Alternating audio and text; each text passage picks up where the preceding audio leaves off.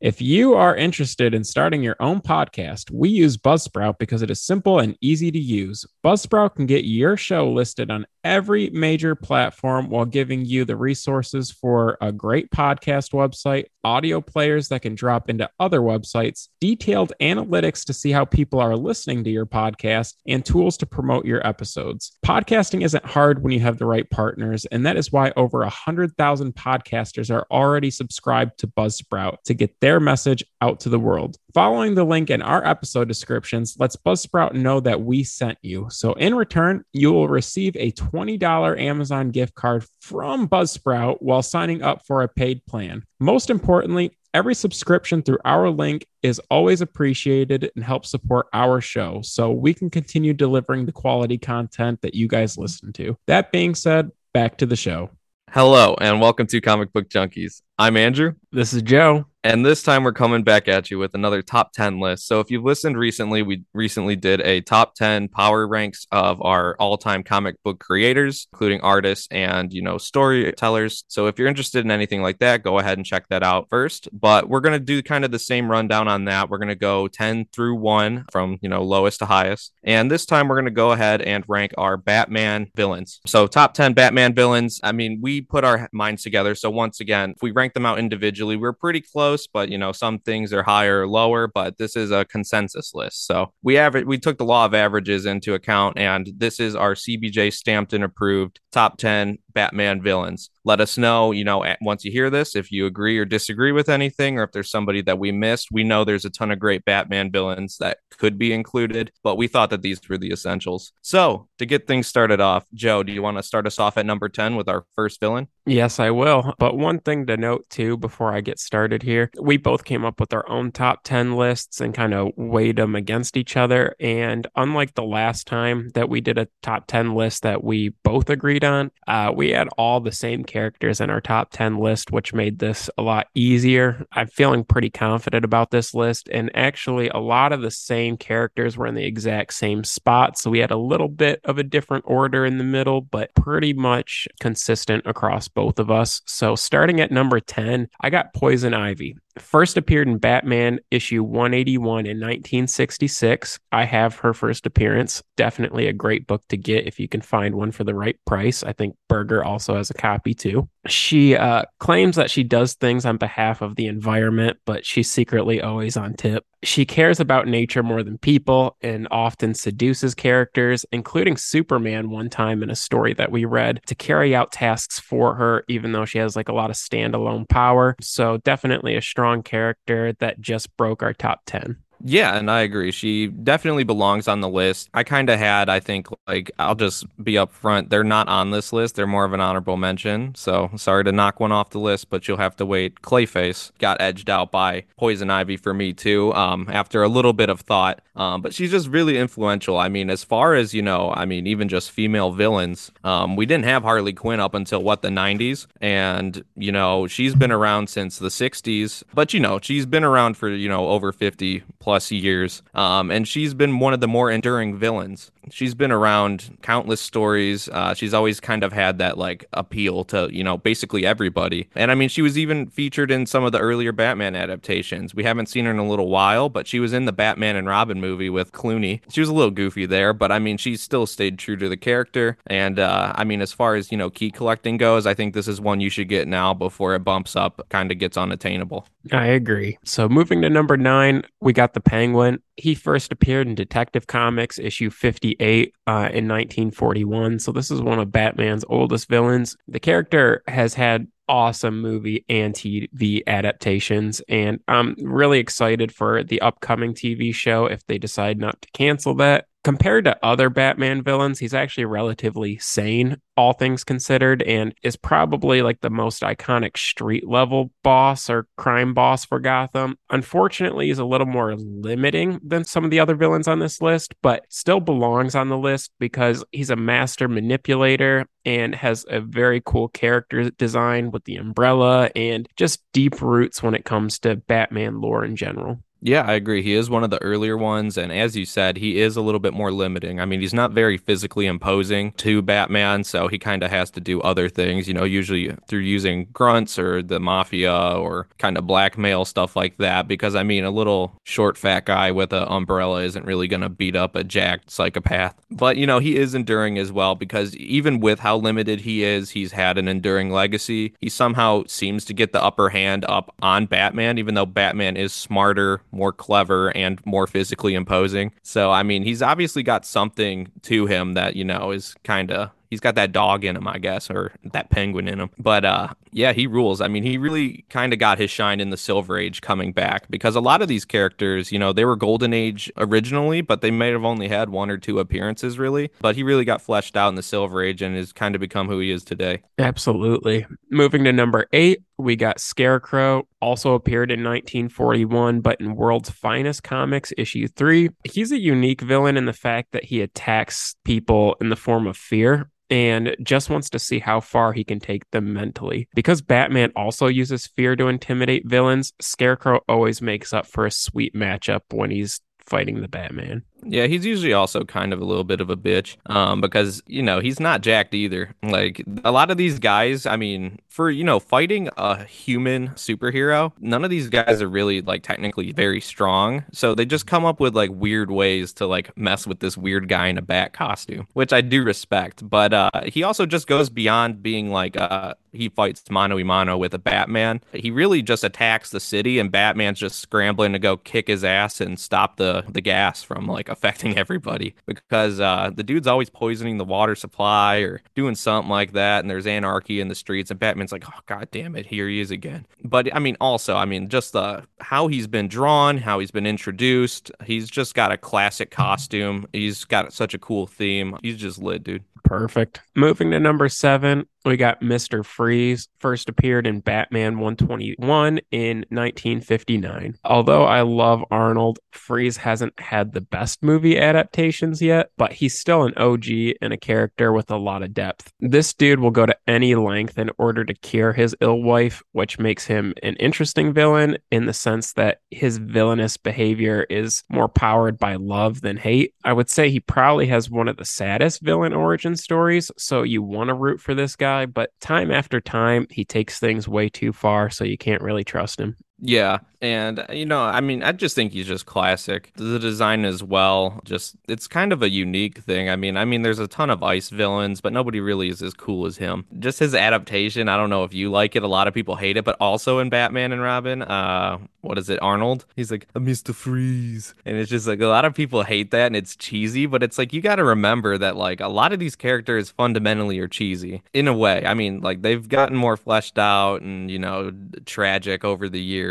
But I mean, it's a dude with a capsule on his head and he shoots ice at a Batman. So, I mean, you know, it's cool. I like the ice puns, and, you know, he's just enduring. I mean, I would love to get a first copy of his first appearance. That one's big, big tuna on the list. Like, those are getting out of hand. They're still semi-affordable for, like, that tier of, like, D C Silver Age keys, but, like, better get it soon, I guess. No, I couldn't agree more. Next guy we got up is a comic we both own. He appeared in Batman Vengeance of Bane issue one. We got Bane on this list, coming in in nineteen ninety-three. Most of our top ten lists call back to older characters, so it's cool to be able to find a more modern uh, villain that makes such a big impact. This dude is as tough as it gets. He was born in a talk. But he's he's tough mentally and physically. The reason he's so high on our list is because he's the only character to really break Batman, and his movie adaptation was also pretty good. A lot smarter than people give him credit for. Yeah, definitely. Um, I mean, he was one of the first villains that really kind of got me hooked on comics. I mean, I was always like a Deathstroke guy first, but like Bane was always like a close two, especially in my early years. I just thought, I, I mean, I don't know. I used to watch professional wrestling a lot, so I think just the like iconic mask on like a super roided up dude was just like, it just spoke to me. I was like, ah, oh, yeah, that reminds me of like W W E's glory days. So, you know, he, yeah, he is slept on for how smart he is. He's one of the only dudes to break the bat, as you said. And I mean, he put him out of commission for a good while. And during that storyline, it lasted like years. It was like tons of issues of him just whooping on Batman. And I mean, he made Azrael a thing, for better or for worse. But, you know, Bane deserves respect, even though he's not like one of the O G O Gs, but he's kind of worked his way to that status in just a short amount of time. So I think he's deserving of being up on this list. Yeah, I agree.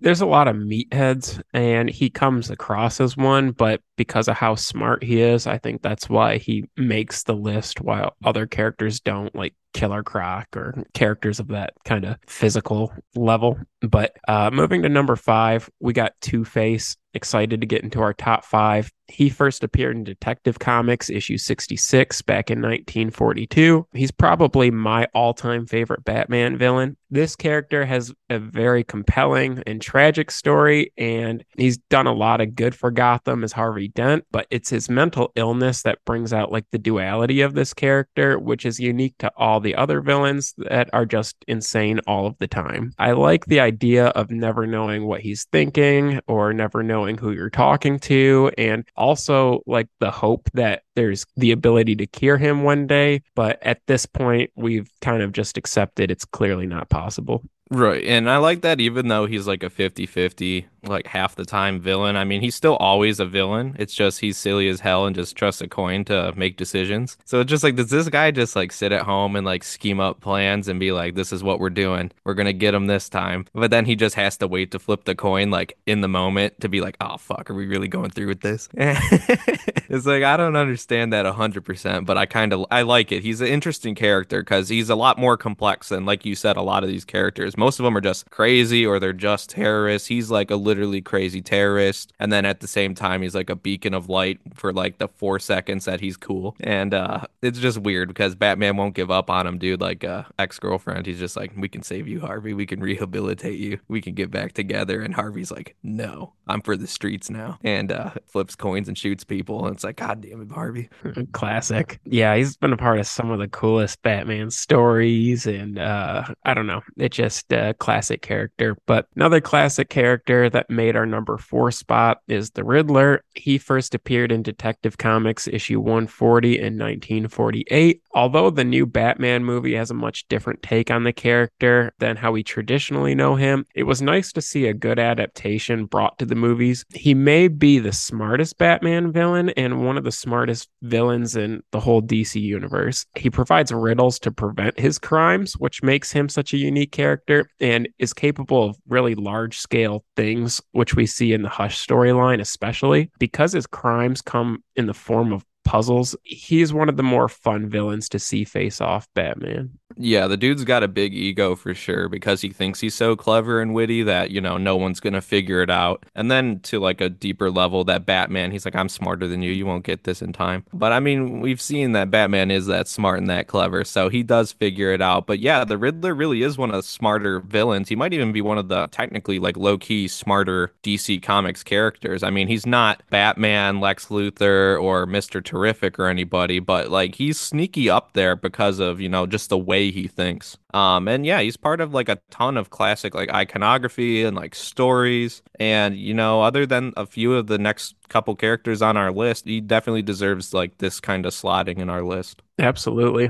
Moving to our top three, we got Catwoman at number three. She first appeared in Batman issue one, going all the way back to nineteen forty. There are so many great movie adaptations of the character, and she's interesting in the fact that she walks the fine line between being a villain or an anti-hero, and she not only dates back to Batman's first issue, but also played a big role in Batman's most iconic story, Year One, which you can also listen to. We reviewed that recently for the pod. She's easy to like because she often comes across as a good person that does bad things, which is why Batman even struggles to understand where his relationship is with her. And so just because she's been around the whole entire time and it's a character that you want to see work out, uh, she had to to be in the top three. Yeah, and any controversy surrounding this character being this high on the list only stems from her most recent like adaptation being, you know, more of like an anti-heroine, like borderline-ish hero, even though she's more so, she's been a villain for the majority of her career. Um, it really wasn't up until I think her nineties solo series that she kind of got the billing as more of a complex and, you know, kind of straddles the line of good and bad. So that's why she's a villain. Um, and fun fact, did you know that in Batman issue one, she wasn't even technically Catwoman? woman. She was just the Cat. So that's a little fun fact, I guess. But uh, there's no minor key, obviously, that early that says, oh, appearance as Catwoman. But uh, yeah, she rules, dude. She's basically everywhere. You see Batman now. They're fucking around trying to get her married to him. They're on and off again, as they have been for the past twenty, thirty years now. But here's a question.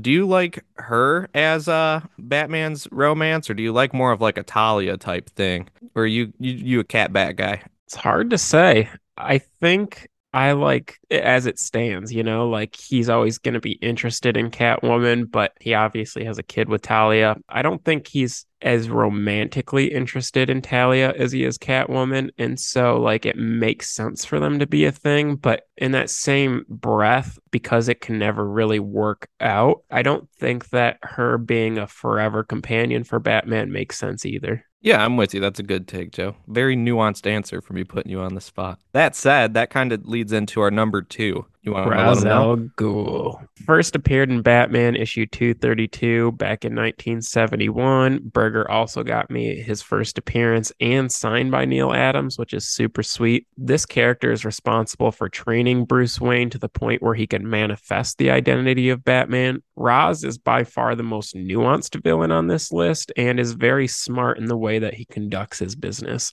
Dude has been around forever because of the Lazarus Pit, which keeps him in good shape despite the time that passes. And this is a villain that can kind of transcend Batman, like his story, in the sense that he can mock up plans that would require help from the whole D C universe. The dude is similar to Thanos in the way that he finds balance to be more important than good or bad. Also, Berger mentioned to me earlier before we started recording this that he's kind of Batman's father-in-law, in the sense that Batman had a child by his daughter, so uh, which is Damian, and uh, that makes Ra's a, a badass. Yeah, it makes it a bit more complicated, you know, when your son is the uh, grandson of one of your biggest foes, a basically terrorist who is immortal for the most part. And, you know, it's just, he's classic. I mean, even though he's more of a seventies guy, I mean, just look at the covers. I mean, Neal Adams was killing it back then. But, you know, they were doing sword fights. They introduced the League of Assassins, Talia, which by...